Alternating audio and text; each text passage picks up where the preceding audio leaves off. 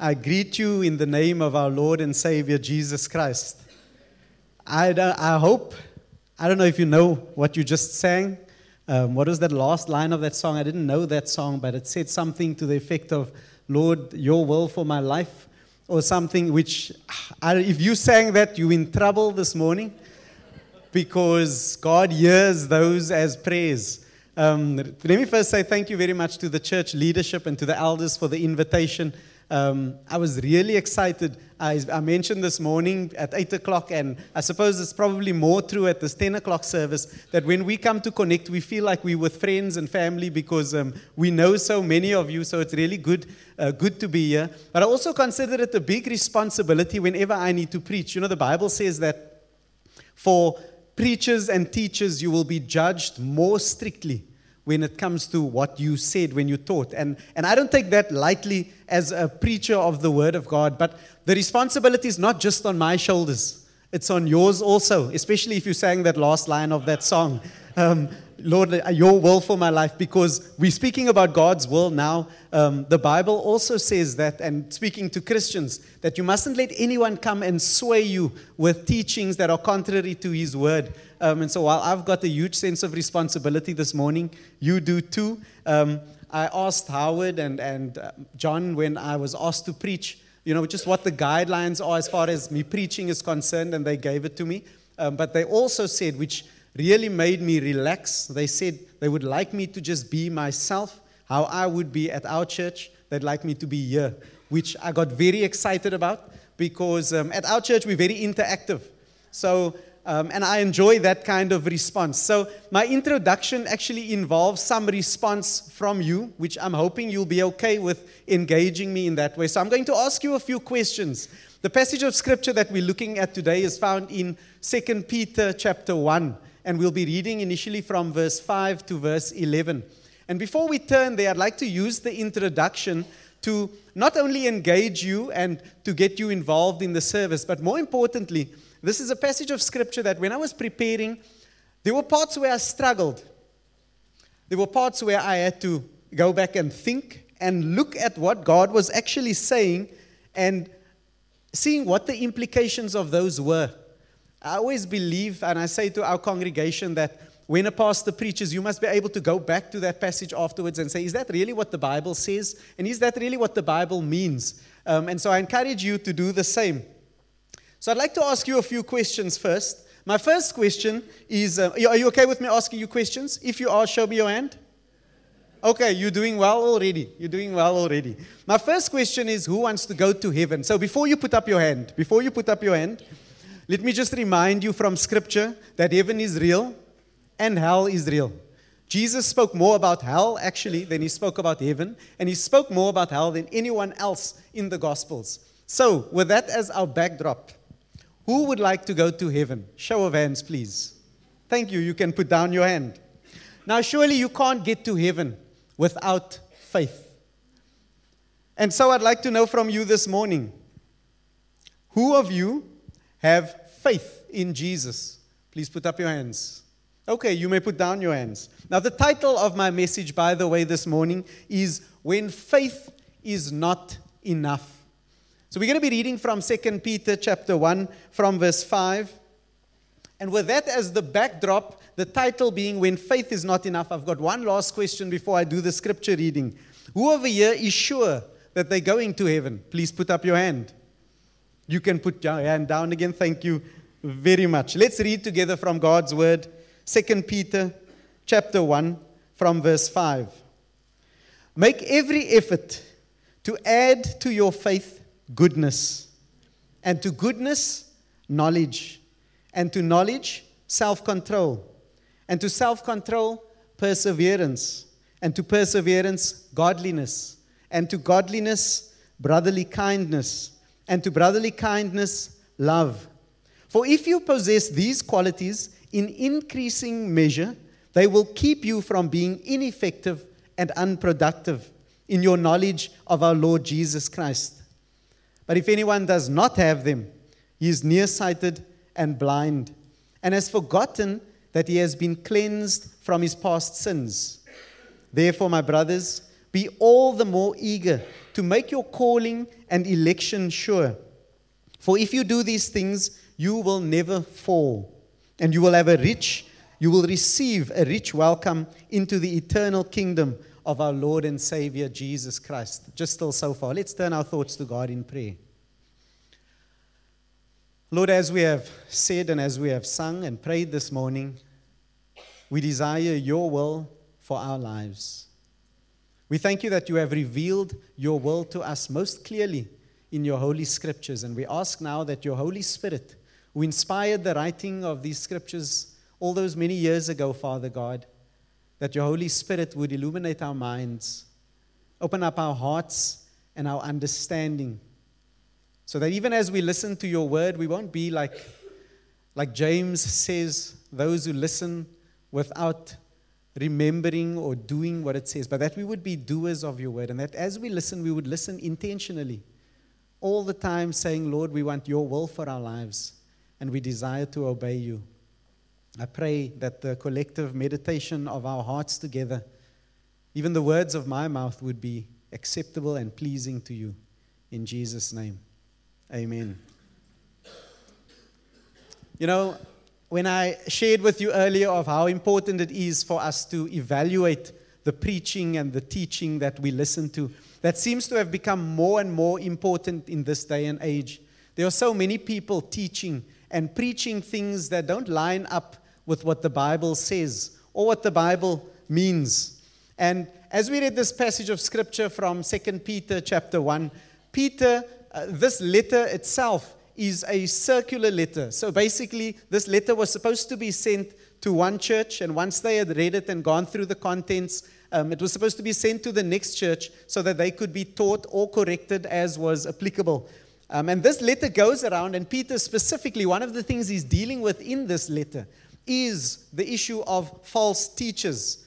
And I'm going to speak a little bit more about that later. But I'd like to look at this word faith because the title of my message is When Faith is not enough. And when wondering where to begin, I took my cue from that old musical, Rodgers and Hammerstein musical. You remember it? The Sound of Music. Whenever you want to know where to start, they give you some advice. Okay, where's a good place to start? At the very beginning. It's a very good place to start. When you read, you begin with? And when you sing, you begin with? Okay, you know it. And when it comes to the Bible, Starting at the very beginning usually means Genesis chapter 1, verse 1.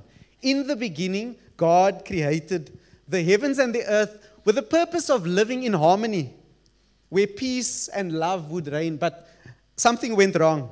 Sin entered the world through human disobedience, and our relationship with God was broken. And we were set, sent on a one way trip, one way trajectory to hell. This is still the problem with humanity today. God being perfect and wise and loving and desiring for us to do things His way, us being imperfect, unwise, always wanting to do things our, our way, which is basically the definition of sin wanting to do things our way instead of wanting to do it God's way. And that's why the world is like it is today, full of hatred and darkness and brokenness. And what I've shared with you now is basically the bad news of the gospel. And fortunately, God didn't leave us in that state. If we stopped at that point, we'd be on our way to hell. Because the Bible tells us all have sinned and fallen short of the glory of God. The Bible tells us that there's no one righteous, not even those of us that put up our hands early on that said we have faith or we want to go to heaven. The Bible tells us that the wages of sin is death, but then the good news of the gospel comes in. But the gift of God is eternal life. We've been singing about that life. Our God is mighty to save. He gave us that life, the most probably the most famous verse in the Bible, John 3 verse 16. For God loved the world so much that he gave his one and only son that whoever believes should not perish, should not die, but have eternal life. Who will have eternal life? Whoever believes. There's that word again. You know, in the New Testament, the word that we translate as faith could have a variety of forms and meanings. It could be a noun, as in you have to have this thing, faith. Romans 5 said that we've been justified by faith. It could also be a verb, a doing word, which says that, And it's usually translated as believe, like in John 3, verse 16, or trust in. There's nothing that we can do to save ourselves. Our own righteousness is like filthy rags, the scriptures tells us. And Ephesians chapter 2 explains it to us very well when it says that it is by grace that you have been saved through faith, not of works. Because if it was by works that we could be saved, the one that can do more works or better works might feel that we have earned this salvation or this forgiveness. And so we saved by grace. You haven't earned it. There's nothing that you can do to deserve it. The, the words of the song by Casting Crowns, Who Am I, says it best not because of who I am, but because of what you've done. Not because of what I've done, but because of who you are. It's by grace that we are saved through faith. And that's God's part, and He does it well. It's why Jesus could say when He died on the cross, It is finished. Because our faith is in Him. And yet, Peter jumps in. In verse 5 of the passage that we read today, make every effort to add to your faith. Effectively, and that's the way I read it, seeming to say faith is not enough by saying that we need to add something to our faith. Another version says supplement something to your faith. Now, a couple of years ago, both my wife and I turned 40, um, and the doctor seems to be of the opinion that um, some of the things that our bodies need is not, we're not getting it either from the food we're eating or whatever. So we need to take these things called supplements. I don't know if anybody's in that boat. This is a good time also to put up your hand. Okay, less people. Your bones need calcium, so you take calcium supplements. Your muscles, if you exercise like I do sometimes to prevent cramps, um, you exercise and you get these cramps, so you need to take, make sure you're getting things like potassium and magnesium. Maybe you're at the stage where you don't get cramps from exercising, you're just laying in your bed and you get cramps. You also might need to take it. So there are these things that supplements, you need to add them to your diet because you're obviously not getting enough of them. And so to supplement means to add. So what does Peter mean when he says that we need to add these things to our faith? Well, let's have a look at what he says we need to add to our faith because and this was one of the parts that I struggled in my preparation because I've always understood that isn't faith enough? Don't we believe that it's only by faith that we're saved? Why would Peter say that we need to add something? It had me a little bit concerned. I must be honest with you. But I'm hoping that by the time this message is over, your fears and mine will be allayed. He says, add to your faith goodness, knowledge, self control, perseverance, godliness, brotherly kindness, and love. See, he's addressing a problem. You remember those false teachers I was telling you about? Well, there was a group of them, and a group of Christians apparently, who started believing that because they are saved by grace through faith alone, and that's not dependent on any works, that the, the requirements of the moral law were now irrelevant. Meaning that because there is this thing called grace, and because I have faith, how I live doesn't really matter. And this was the problem, or one of the problems that Peter addresses with this letter. And it's not very different from how things are today. Nowadays, when you challenge people towards godliness and holiness, when you challenge people to be spending time in the Word, to be spending time in prayer, when you challenge people to be fasting or sharing their faith with others, we often get told we mustn't be legalistic, and this is between me and God, and my faith is my faith. We don't hear much talk about what it means to be holy and to be godly. Put up your hand if you're holy. Always less hands. I don't understand that, actually. But anyway, that's fine. That's fine. The Bible says, Be holy because I am holy. You and I, as Christians, as saints of God, have been set apart. So we are holy and called to be holy. Not always a very popular subject when it comes to putting off the things of the flesh and putting on those fruits of the Spirit. Notice how Peter, from verse 5 to verse 7, continues to add one thing onto another. It's almost like a ladder. You got those degrees. He says, You've got this faith, and it's through that faith that you've been saved. But now to that faith, add goodness. Got it? Goodness. Now to that faith and goodness, add knowledge. And to that, add self control. And so on and so on. Reaching the climax, and I don't think it's a, a coincidence that what is the last one on the list? Love. If you look, want to know what the description of that, what does that love look like? We can easily turn to 1 Corinthians 13 and see what the level is of that love. But also notice how he, he seems to infer that we need to possess these qualities in increasing measure. So, what he's saying is that you need to have some goodness. This year, I had some goodness, but by next year, there needs to be more goodness evident in your life. You have some knowledge now, but next week you need to have more. Because he says in verse 8 For if you possess these qualities in increasing measure, what will happen? Well, they will keep you from being ineffective and unproductive.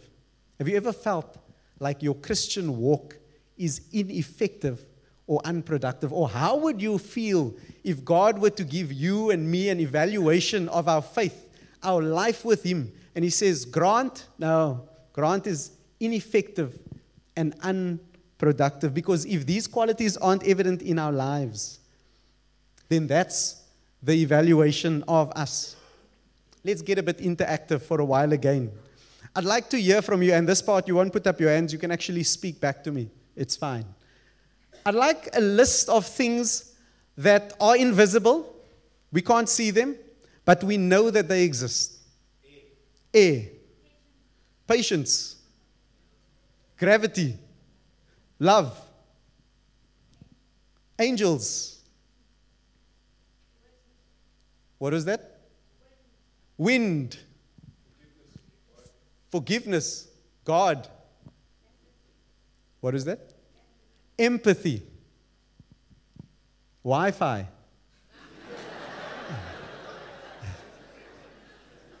Germs. You all said such lovely spiritual things.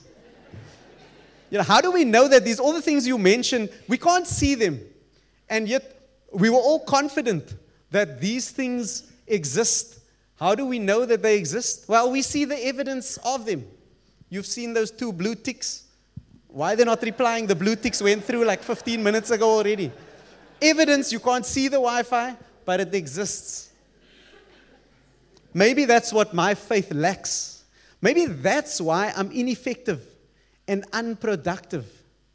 Because you see, faith that doesn't show evidence, does it exist? Well, how do you know that it exists? James asks the same question. He's saying, How can you say you have faith if I don't see works that provide evidence that show that there is faith? And this involves effort on our part. I think sometimes we feel that God, we might say a prayer or sing a song like that, Lord, your will in my life, my life is in your hands. And we sit here and we're saying, okay, Holy Spirit, change me. The Holy Spirit can't change you when you're sitting doing nothing. He needs your active involvement. Work diligently. 2 Timothy 2, verse 15 says, Do your best to present yourself to God. There's, there's an effort. It's not just, just somasu or just haphazardly. Do your best to present yourself to God as one approved, a workman who does not need to be ashamed and who correctly handles the word of truth. Hebrews 4, verse 11 says something similar. Let us therefore make every effort to enter that rest so that no one will fall by following the example of disobedience. So, grace and duty are not incompatible. No, actually, they are inextricably linked in the dynamics of spiritual transformation. If my desire is God's desire, and God's desire for all of us, we find in Romans chapter 8, verse 29, it comes right after 28. Lord, I know the plans you have for me. Plans, uh, not that one. What is the um, 8 verse 28 all things work together for the good of those who are called according to his purpose. For those he foreknew, he predestined. He elected you, he chose you for this one purpose. What's the purpose? To be conformed into the image of his son. That's God's goal for your life. That's God's goal for my life. to make me look like Jesus. Do you look like him now? If you're anything like me, not yet. You're getting, but every situation you're in is to conform you into the image of his son. God's done his part. We need to do our part. But here's the thing we can't do our part without God's part. We find that in verse 9. Anyone who does not have them, speaking of these qualities, is nearsighted and blind and has forgotten that he has been cleansed from his past sins. If I'm not portraying these qualities, Peter's saying, chances are you've forgotten that you've been cleansed because you and I were on a trajectory towards hell and he saved us. That's what the hymn Amazing Grace is all about. That saved a wretch like me. I once was lost, I once was blind, but now I'm found and now I can see. That is amazing grace, and that's a good place to say amen. amen. If you've been saved. Because that's what it's all about. 2 Corinthians 5, verse 21 is a beautiful verse that says that for our sake, God made him to be sin who knew no sin, so that in him we might become the righteousness of God. So get this you and I are sinners, every single one of us. God takes all of our sin, the sins we've done, might even be doing now, and are going to do, all our sin, and He takes it and He places it on Jesus. Doesn't stop there. He takes the righteousness of Jesus, this high priest that was tempted in every way but never sinned, all that righteousness he takes and he places upon us if we receive him as our Lord and Savior. That's what he's done for me. That's what he's done for you if you've committed your life to him. So it's out of that place. You will never be more righteous or you'll never be less righteous, irrespective of your performance. Have you failed Him today, yesterday? Probably. Irrespective of that performance, you will never be more or less righteous. Today, you and I, if we are saved, are as righteous as we will be when we stand before God one day in eternity. Thank you, Lord. So we don't need to perform these things that we need to do don't come because we are afraid of what will happen if we don't do them. Neither do they come because we're looking forward to some kind of reward if we do them. No. You know what Paul says? That it's Christ's love that compels us. We are so overwhelmed by how much He loves us. Often people have such a wrong idea of God. We think that God is waiting for us to make that mistake so He can hit us with His big stick, but He loves us. And all He desires is for us to respond to that love with faith first, but then to add to that faith the goodness and the knowledge and so on. You know, relationships are, I don't know, I'm so glad the Bible doesn't say that you need to understand your wife. All it says is that you need to love her. And that's a good thing. It was earlier in this year, not so long ago, that my wife and I were having some trouble in our marriage. Ended up with us going to see a psychologist. And in the counseling, the psychologist gave us this bit of advice, who he said, which I thought was quite bold of him. He said that if you do this, I can guarantee you that your marriage will work. We sat on the edge of our seats because we need to hear this thing. He looked at me and said to me, Grant, your goal in this marriage must be to make your wife happy.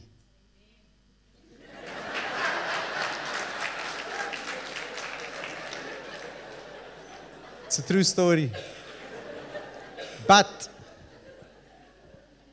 he also looked at Lenore and he said to her that your goal in this marriage is to make Grant happy.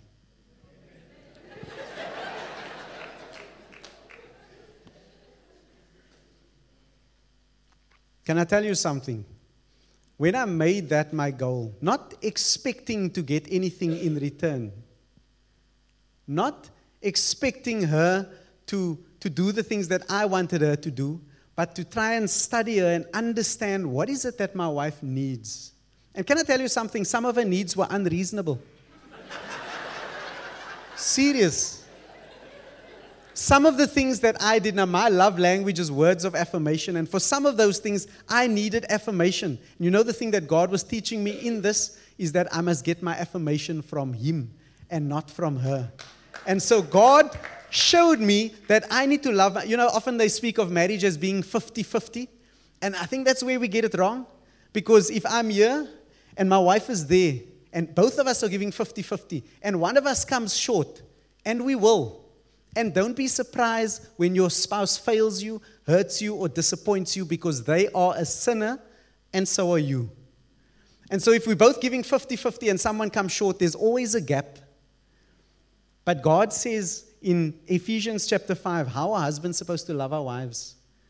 All the way, like Christ loved the church and gave his life for her. Irrespective of how we responded while we were still sinners, Christ died for us and gave his life for us. And so it's in response to that love that we now add to our faith goodness, knowledge, self control, perseverance, godliness, brotherly kindness, and love. Romans 12, verse 1 starts by saying, Therefore, and the therefore that it's referring to is actually everything that it's talking about from Romans 1, verse 1 to the last verse of Romans chapter 11. That while we were sinners and wages of sin is death, but the gift of God, that even though I do the things I shouldn't do and don't do the things I should do, there is therefore no condemnation for those who are in Christ Jesus. And all of those verses that basically wrap up the gospel according to Paul. He says, therefore, in view of all of that mercy, what is your response? To offer yourself as a living sacrifice. And so, yes, there are works to do, but we don't do them to earn God's favor. Actually, if anything, those items on that list, they're not a checklist or rather a to-do list. We often we do that. The fruit of the spirit, love, joy, peace. Oh my goodness, I need to love some more. This week I'm going to try and love more. Mm, it doesn't work because there's nothing good within myself. They are called the fruit of the Spirit for a reason. God, I need your Holy Spirit more. There is work for us to do, but we don't have the power to do it. So I'm going to close by reading a passage that, read at least a few words that I purposefully avoided at the start of my reading. 2 Peter chapter 5, chapter 1, sorry, verse 5. For this very reason, I don't know if anyone noticed I left that out the first time. I left it out because I was worried that the eagle eyed among you might say, uh, Sorry, Grant, you said for this very reason, and you said we want to be interactive. Uh, what reason are we talking about? I'll tell you. Verse 3 and verse 4 tells us. And the heading is Making One's Calling and Election Sure. Peter's saying you can actually be sure if you're going to heaven or not. His divine power has given us everything we need for life and godliness through our knowledge of Him who called us by His own glory and His own goodness. Through these, He has given us His very great and precious promises, so that through them you may participate in the divine nature and escape the corruption of the world caused by evil desires for this very reason, you can actually make your calling sure. Firstly, verse 3 we have access to the power of God. You and me, in ourselves, we can't do what God requires. So, what is our responsibility? What is our work? The Holy Spirit gives us the power. But He's not just going to supernaturally zap us with the power. What He desires is for us to align our lives in such a way that His Spirit can work in our lives to bring about the change that He requires, to bring about the goodness and the knowledge and the self control and all the other qualities. He also gives us in verse 4 the promises of God, beautiful promises that we will receive power when the Holy Spirit comes on us. Beautiful promises that says that he who began this good work in us, he began it. He will complete it. Beautiful promises that we, we read in scripture when we read the benediction that says, Now unto him who is able to keep us from falling. Promises where he says he's with us even to the end of the age. You see, God's grace this amazing grace in which we find forgiveness and mercy and love results in godliness. The works become the evidence of that faith. I want to close with this illustration. And it's an illustration that beautifully depicts our activity in God's transforming work in our lives. You see, when it comes to salvation, we passive. There's nothing we can do to save ourselves. It is by grace that we have been saved. We just need to believe, put our faith in the fact that Jesus died for us on Calvary. He was on the cross in your place and in my place. There's, I don't need to do it, I just need to receive it. And I thank the Lord for that. But when it comes to my transformation, God expects me to be active, very active. If you've ever watched one of those yachtsmen that's operating one of those yachts, especially when they're doing it single handedly, where they don't have a motor, there are no oars, all that is propelling that yacht or that sailboat forward is the fact that those sails are aligned in such a way that they catch the wind. Wind that the sailor himself, by the way, can't make or create. Wind that comes from God. But once he's got his sails just right, he catches that wind and he moves forward through the water. He can't create the wind, he doesn't know when it's going to start or end. But what he is responsible for is making sure that those sails are aligned. And that's not a passive exercise. He doesn't just sit there on the deck catching a tan. He needs to get up on the mast, he needs the ropes and there's pulleys, and he needs to make sure that those sails, and it's strenuous work. Likewise, for you and me, in allowing the Holy Spirit to do His transforming, His sanctifying work in our lives. I need to align my life in such a way that God's Holy Spirit can do His work. How do we do this? Within classic Christianity, we have these things that we call spiritual disciplines. And they're classic not just because they're old, but because they work. Study the word. Feast on the word. God, what are you saying? Well, if you want to know what God is saying, find out what his word says. Pray. Fasting. Confession I'm not talking about the kind of confession that this is just between me and the Lord. I'm talking about biblical confession that we read about in James 5 that says, Confess your sins to one another so that you can pray for one another and that God can forgive you. That's true fellowship. Fellowship, worship, service, generosity, purity, disciple making, evangelism.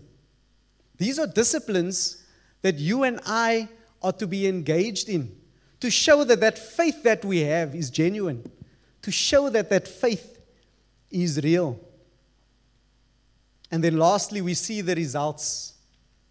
Verse 10 and 11 of 2 Peter chapter 1. Therefore, my brothers, be all the more eager to make your calling and election sure. For if you do these things, you will never fall and you will receive a rich welcome into the eternal kingdom of our Lord and Savior, Jesus Christ. We can know that we are saved. We can know that we are one of the chosen, the elect. We can make that calling sure by adding to our faith goodness, knowledge, self control, perseverance, godliness, and brotherly kindness and love. Let's pray.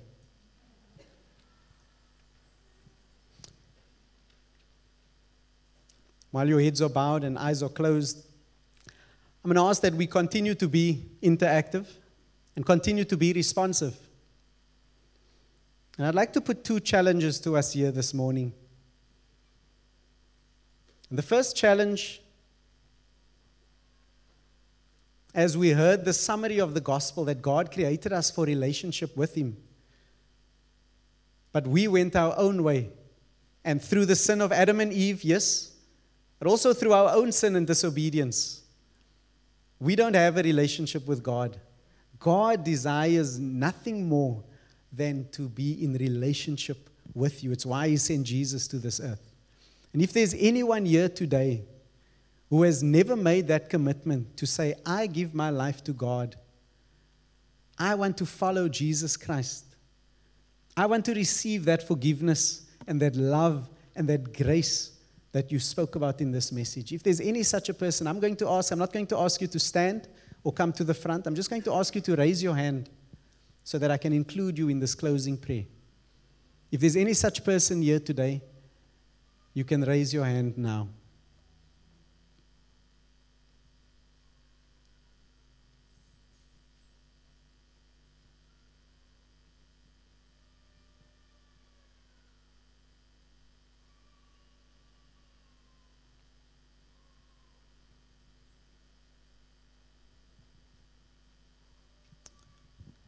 The second part of my appeal is for the rest of us. Maybe you have faith in Jesus Christ. Maybe you have accepted Him as your Savior. But the Holy Spirit of God has spoken to you today and challenged you to add to that faith these qualities that may be lacking in your life. I'm going to invite you to raise your hand as an acknowledgement that you can't do it on your own, but that you commit to engaging in the study of God's word, prayer, fasting, confession, worship, and fellowship, and spiritual disciplines that align your life in such a way that the Holy Spirit can do his transforming work in your lives. Feel free to raise your hands. I'll include you in this closing prayer.